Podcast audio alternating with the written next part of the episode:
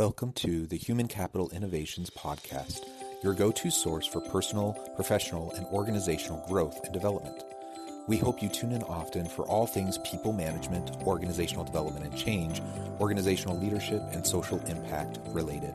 Maximize your personal and organizational potential with Human Capital Innovations Podcast.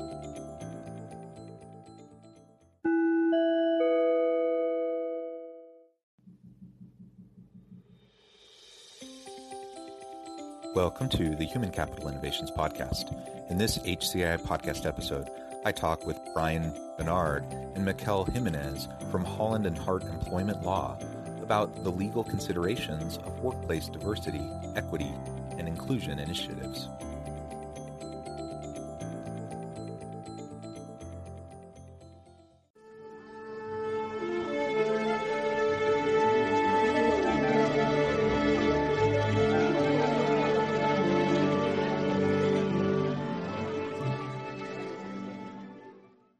Bryan Benard and Mickell Jimenez, welcome to the Human Capital Innovations Podcast. Thank you. Thanks. It's great to have you both here with me today. I'm excited to have a conversation around the legal considerations of workplace diversity, equity, and inclusion initiatives. Uh, this is a super important topic, and from the standpoint of employee engagement and driving creativity and innovation, it's super important that we foster a diverse and inclusive workforce. Uh, but there's also a lot of legal considerations that we have to consider also. And both of your areas of expertise are perfect for this conversation. You're joining us from Holland and Hart Employment Law. Uh, and I'll let you tell us a little bit more about that firm here in a moment. But before we get started, I did want to just share your bios with the listeners so they can get to know you a little bit better. And then I'll give you each a chance to share a little bit more about yourselves and your firm. Bryan Benard regularly represents both private and public clients in wrongful termination, harassment, and discrimination claims in both federal and state courts, as well as in administrative proceedings before federal and state agencies. His employment litigation experience includes jury trial success significant wage and hour class action success in both Utah and California. He provides sound counsel to clients regarding employee relations, uh, employee contracts, employee handbooks, with extensive background with non compete and non solicitation. Uh, provisions. He also has national level experience in advising employers related to the Americans with Disabilities Act and reasonable accommodations, the Fair, the Family and Medical Leave Act, and the Uniform Services Employment and Reemployment Rights Act and the Fair Labor Standards Act. Uh, he also conducts workplace investigations into employee complaints and potential harassment. And I could go on and on with all of his background and qualifications, uh, tremendous expertise and experience. Employers turn to Mickell Jimenez for re- seasoned counsel to proactively handle labor and employment and litigation issues. Mickell advises business owners and management on the full spectrum of employment issues that can impact an enterprise. She provides upfront guidance to help position businesses to effectively mitigate risk. When disputes arise, Mickell draws on her substantial experience in state and federal court to defend clients in litigation, administration, and regulatory hearings and alternative dispute resolution forums. She brings 20 plus years of experience serving as outside counsel to Cafe Rio Inc. to help startups effectively manage the challenges and opportunities facing nascent businesses, particularly in food and beverage industries. Uh, thank you both for joining me. Uh, such a pleasure to have uh, you and your expertise um, to, to be a part of this conversation today. Before we dive into the dialogue, uh, anything else that either or both of you would like to share by way of personal background, um, context, anything like that for the listeners? Thanks, Jonathan, for having us. Uh, this is really an important topic. Uh, it's not just something that Mikel and I do for employers, but we sort of live and breathe it. Um, I, I think part of the context when I do, we do a lot of bias and sensitivity training as well as training for DNI committees. Um, and one of the things I show is I, I show this picture of my 94 year old World War II vet father, right? And then sort of my next slide is a, a picture of Tamir Rice, who was a young boy that was uh, playing with an, a, a toy airsoft gun in Cleveland. And two seconds after the police show up, you know, there were about six bullets put into him. And I put that picture up with a picture of three other children, and those children are my children, and my children are all adopted. I have five adopted children that are uh, all of color and different uh, backgrounds. And I remember the day that Tamir Rice happened, and I drove home immediately from my office and took all of my kids' toy guns and airsoft guns because I just couldn't mentally worry about them every moment um, being outside of my house playing with a toy gun. And so I, I think that sort of pulls a different perspective for me as I look into the DNI issues as, as I'm counseling employers. Um, and I'm, as I'm counseling our own office as we deal with, you know, equity and inclusion. And I think it's just important to maybe in, in all of these conversations for everyone to step back and say, we don't know the full story behind anyone that we are talking to. And it's important for us to listen and understand in an, an, an, environment and a world where listening and understanding is not treasured anymore. And so that's just kind of, I guess, a personal, you know, angle to something like this for me that that really draws on we need to listen and understand others because we don't know the journey that they've been through. We don't know their background but their background and their journey is important and it provides you know an important balance in our own workplaces and and, and in our own communities so I, I you know i lay that out there just because i come at this a little bit differently than than a lot of people i guess that are kind of in the dni space um, but my life experiences have brought me to a point where i feel like um, you know we can make a difference and we can help people you know improve things yeah, well, thank you. I appreciate you being vulnerable and sharing a little bit more of that background with us. Um, it, it's it's such a difficult thing. I mean, the the experience you share about the shooting, you know, it's tragic, and we've seen so many, unfortunately, so many examples um, just within the last few years. And this in, in 2020 was, you know, a particularly bad um, year uh, for you know the the the racial justice and social justice issues and some of the the the challenges that we're facing as a society. So I appreciate you sharing that and uh, a little bit about your family as well. Uh, Mickell, anything that you would like to share before we jump into the conversation? Sure. Yeah, I think one of the things that um, makes Bryan and I a good team and that we share is that we bring a lot of personal life experience um, to the table when we're providing legal advice. I'm the uh, I am uh, Irish and Latina, and um, I'm the first person in my family to obtain a doctoral degree. Um, I didn't have anyone to help me with that process. Um, as a woman in the law, that we are also um, quite often minorities in the courtroom or the boardroom. And so um, one of the things that I'm really grateful for is the significant amount of mentoring and sponsorship that I've received throughout my career from not only other women, but other men. And I think that that experience helps me provide really good practical advice uh, to companies about how they can also um, implement DNI and really truly support the younger individuals and the executive individuals that they want to retain within their businesses, and how important that is, and um, how important it is to see people who look like you above you on the ladder and below you on the ladder. Um, and also that it doesn't matter where you come from or what your background is or if you're the first or the you know or the 50th um, we all need to support each other in the workplace. Well said. Uh, i completely agree. So that's wonderful. Thank you for uh, for sharing a little bit about your personal background as well. So as we dive on into this topic which is a very dense and deep topic. We could spend hours, um, not just minutes, uh, as we explore this together. So, so recognizing on the outset that we're, we're only going to be able to scratch the surface. Uh, I do think it's important to to get you know a few really important things out there and, and some framing around what we're talking about.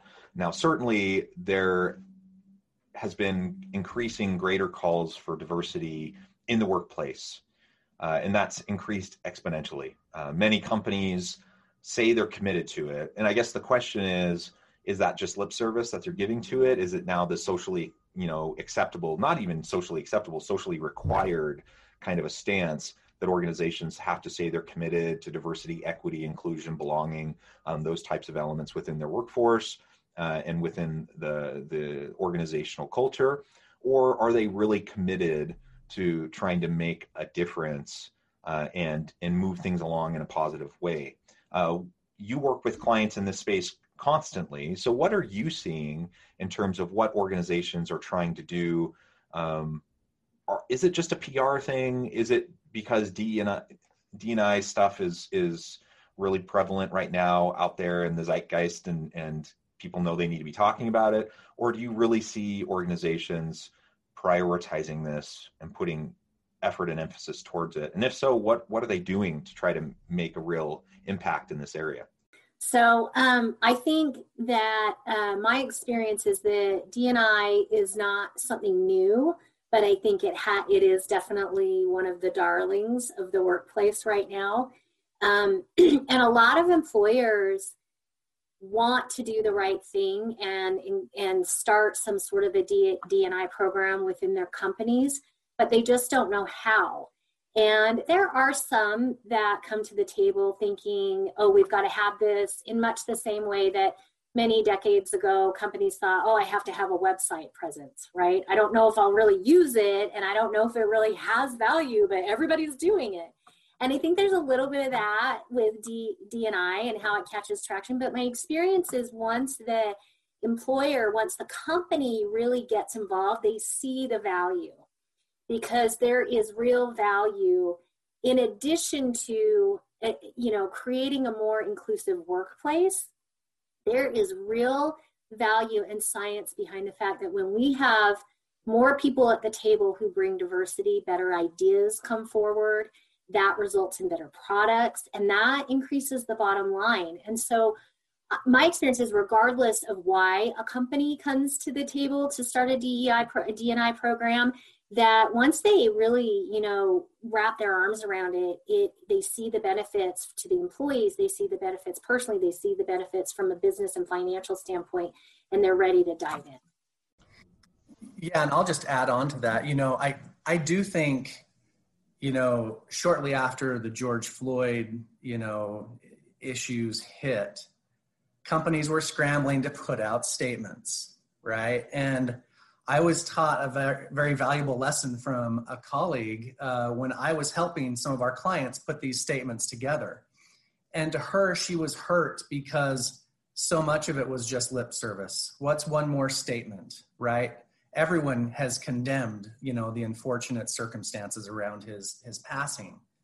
And and that really struck me that, you know, I I was hoping that it wouldn't just be words, but that we would shift to where companies and communities would start putting action to words and and thankfully actually now we're starting to see kind of this wave and i think it's sort of coming as employers are redoing their handbooks for 2021 and we're what are we going to change in our policies? What are we going to do?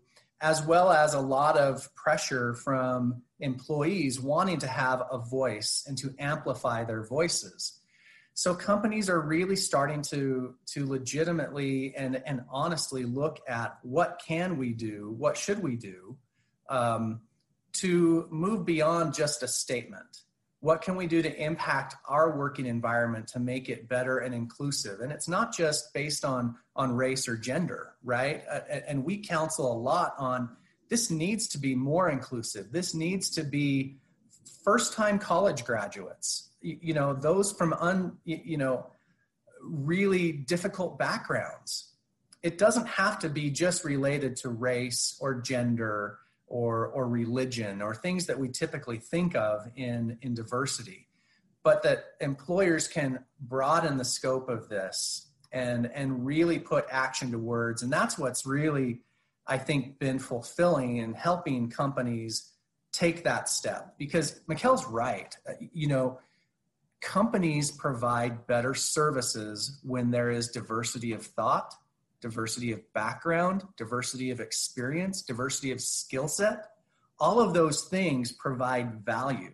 Um, And you know that's what i think companies are starting to see is that we can provide better services to our clients when we have diverse teams um, and and can think of problems and think of solutions in, in different ways ways that we wouldn't do if we were all just very mono, monochrome yeah absolutely i mean the, the research is super clear uh, on the benefits of diversity in the workplace and and to your point in, in framing this in terms of diversity and inclusion, I like to talk about it in terms of diversity, equity, inclusion, and belonging.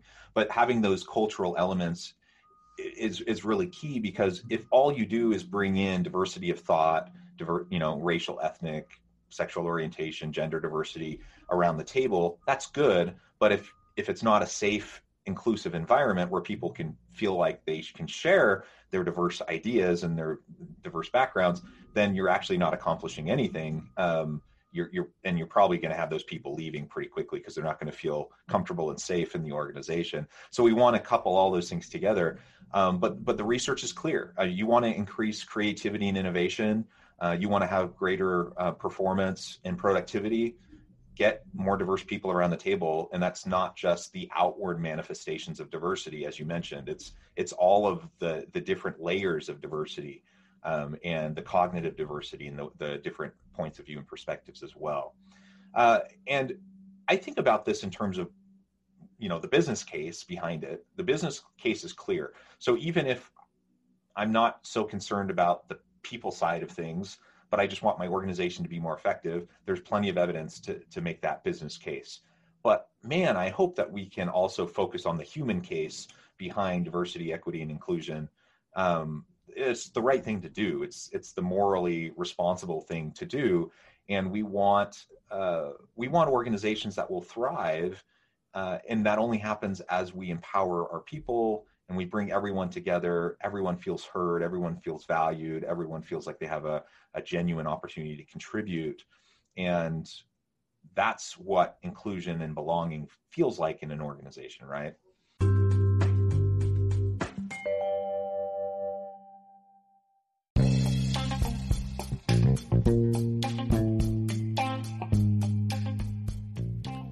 I'm excited to announce the publication of my new book from HCI Press, The Alchemy of Truly Remarkable Leadership Ordinary, Everyday Actions That Produce Extraordinary Results. Consider how the nature of work has shifted over the past 50 years. With increased globalization, rapid technological advancement, and the shift in economic composition, the average job of today looks very different than the average job of 50 years ago. What will the jobs and organizations of tomorrow look like? Moreover, what does this all mean for organizational leaders? What are the core competencies and capabilities of organizations and their leadership that are prepared for continued disruption and geopolitical and socioeconomic shifts? Regardless of what the future holds, increasingly, leaders need to be socially minded, data driven, decisive, champions of talent, and disruptors of the traditional notions of leadership, teams, organizations, and work. The alchemy of truly remarkable leadership will help you to explore your own leadership competencies and capabilities and consider ways to apply and implement them into your workplace and personal life.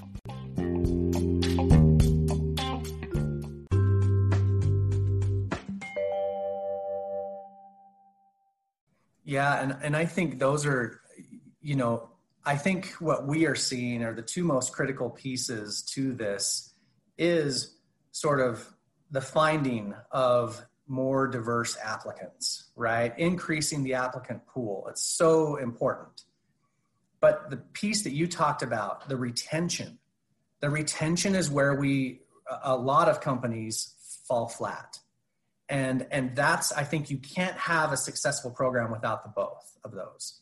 And so it's critical to sort of increase population of diverse candidates. Uh, and you can do that legally, right? You, you, what you do is you don't reserve spots, right? That would be affirmative action or, you know, reverse discrimination. If you said we're only going to hire five, you know, three out of five are going to be diverse. You, you can't do that. That's improper. What you can do is increase the pool so that there, it, there's more of a likelihood that you're going to be able to hire a, a diverse or a different person or a different background of a person. But couple that with really the retention programs are are really where where it's at, and that's gets back to what you were saying about feeling safe, feeling heard, feeling valued.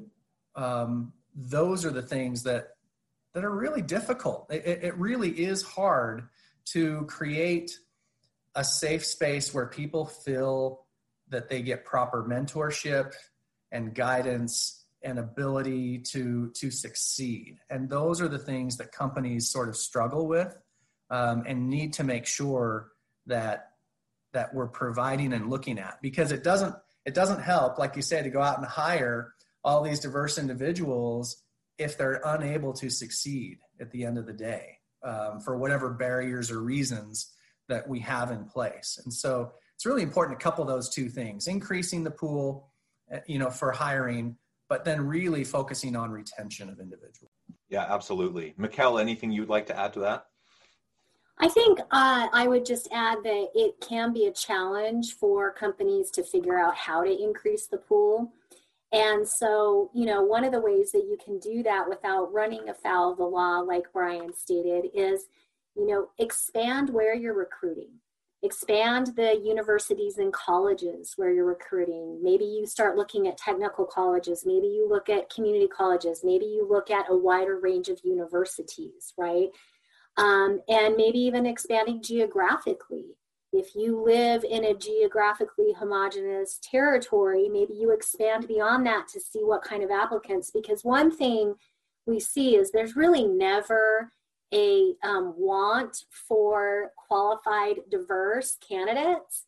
It's just figuring out how to tap into that. And so I think that is really uh, important uh, for companies to navigate as well. Yeah, absolutely. So, what are some of the other big legal trend, legal considerations as we're in this D&I space?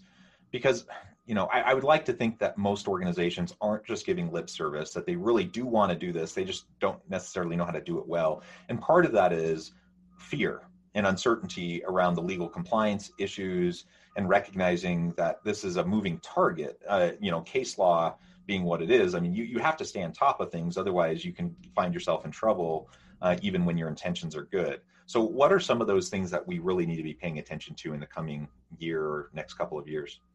Well, I think that I think you're right. It is fearful in some ways for companies because sometimes you find yourself, you know, on the receiving end of no good deed goes unpunished. And so you get you get find yourself as a company in one situation where an employee makes a claim and that can be so expensive um, it can be expensive in terms of it, it, takes away from people being able to focus at work and do their jobs, but it also can be legally very, very expensive. And so, one of the things, the trends that we're seeing, and I think Bryan touched on this earlier, is a lot of companies are revisiting their employee handbooks and revisiting their policies and their procedures because we've had a lot of cases come out in the last five years, I'd say, that really expand and refine what is a protected class under title vii you know what what are the things that employees have the right to speak up about and employers have an obligation to allow? What kinds of speech are protected in the workplace or not protected? What kinds of speech are protected outside of the workplace or not protected particularly when we, when we have so many civil rights movements taking place outside of the workplace and then everybody comes to work on monday and you're talking about what you did for the weekend. And so companies can really um, educate themselves on what is it okay for us to talk about with our employees? What's it okay for our employees to talk about? When do we bump up against those lines of free speech or other statutes that give employees the right to speak um, politically or about other um, tricky issues, right? And really understanding that and then revisiting employee handbooks because sometimes employees have employee handbooks that haven't been looked at for a couple years or a couple decades, right? I was going to say so, a, cu- a, couple years is being generous. yeah, and and also really updating it so that the handbook isn't just legally compliant, but it's also really aligned with what your core values are in this moment. And I think those are important for companies. And I would just add, I, I love what you had to say, Mickell. Um, I would add that companies need to be thoughtful about their approach to DE and I and and not just say, hey, here's a good intentioned executive. Let's put her in charge of DE and I and you just you just run with that. Right? Most people are not equipped to start a DE and I program on their own. And you know so then this person goes let's have a meeting. Who's interested right? Let's have a meeting and then people just sit around and you know if it's aimless it won't be effective. If it's aimless you don't know what people are going to say and it's not potentially going to be legally compliant. Um, it's going to cause or could cause further damage. Um, you know I, I, think it's very important to be thoughtful about it. And that's you know I, I never really thought that i would ever be doing you know training for companies on how to do diversity and equity and inclusion committees and things like that and programs. But we're doing that because there are legal pitfalls and and people are not afraid to raise their voices on both sides of this sort of fence, right? And so you have to be careful. And the other thing about it too is you want, as an employer, for these things to be effective. If you go in aimlessly and you have, let's say you create an affinity group or a group that's, you know, designed to help one particular type of employee, right? Let's say either first generation college students or or women and if you go in there and you have these meetings without agendas and without any sort of substance, it's so easy for those to devolve into this this negativity, right? Oh my gosh, I can't believe this happened to me in my department. Can you believe they said that? Right? And and it it has a this sort of negative effect that is not what the company wants. And so you have to be thoughtful about your approach. You have to be thoughtful about who's going to run it and how they should run this. You need to be thoughtful about agendas and keeping on topic and, and moving the ball forward, not just creating sort of this potential negativity. And that's where the real mistake comes. And that's where you start seeing, okay, finally they've had enough of this negativity, one leaves, and then two or three other follow because at that point they're close with that person that left.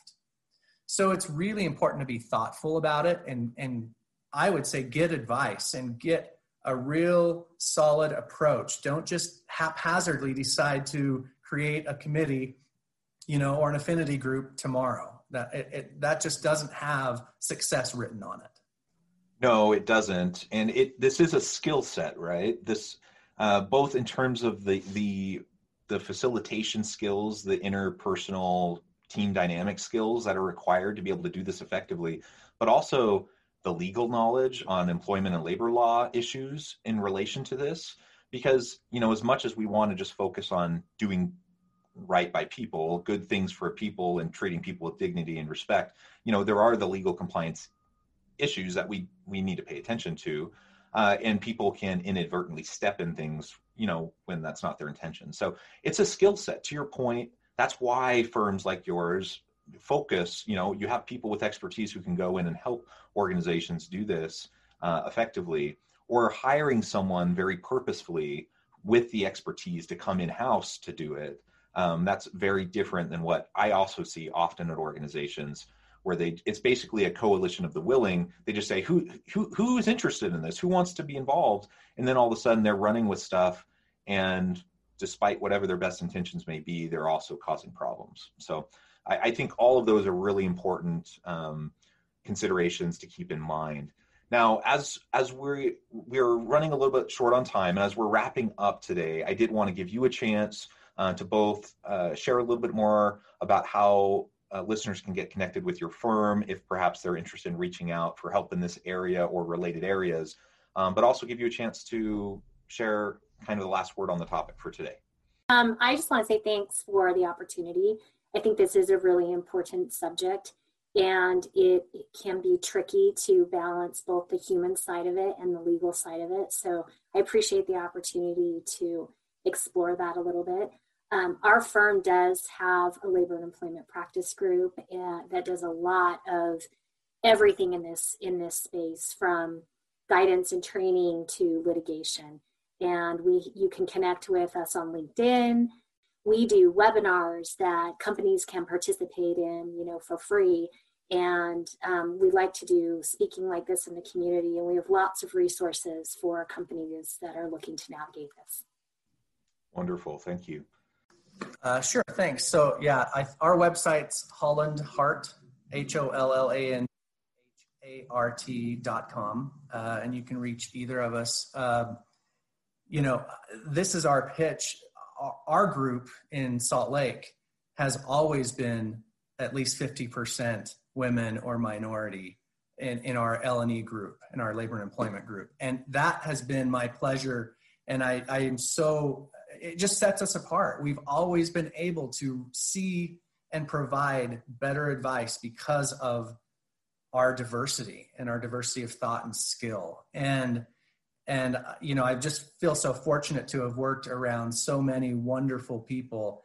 I mean, you know, I would say three of my top mentors have always been women lawyers in my career, and I've just been so lucky to have that. Um, and so it's important, and you know, don't go it alone. We actually really love this. We believe in it. We believe that we can make a difference for our, our employers and our, our clients. Um, and we can do it right. And, and by doing it right, that improves the playing field for everyone. It isn't, it isn't at the loss of, you know, white males like myself, right? No, it's not it is creating a work environment where all of us can thrive based on our skills and and what we bring to the table and and you know chutzpah. And so that's what this is about. And and we love doing it. We love talking about it. We love helping people uh, through it. So that's that's us. Wonderful. Well, thank you both for joining me for this episode. It's been a, a true pleasure having a chance to talk with you. And we really have just scratched the surface. So perhaps I can have you back another time and we can dig deeper into a particular, you know, subtopic. Um, I hope listeners will reach out, get connected, uh, find out more about what they can do for you and, and the firm, um, because I think there's a lot of opportunity here. And as always, I hope everyone can stay healthy and safe, that you can find meaning and purpose at work each and every day. And I hope you all have a great week.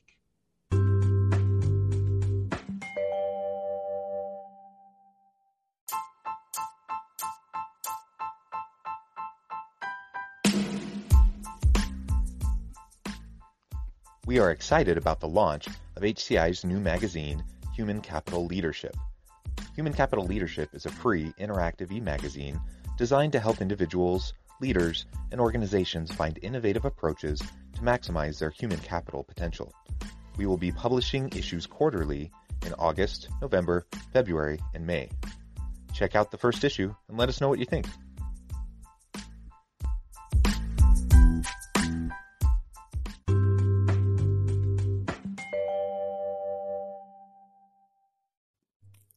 Thanks again for joining us for this episode of the Human Capital Innovations Podcast. I hope you stay healthy and safe and that you have a great week.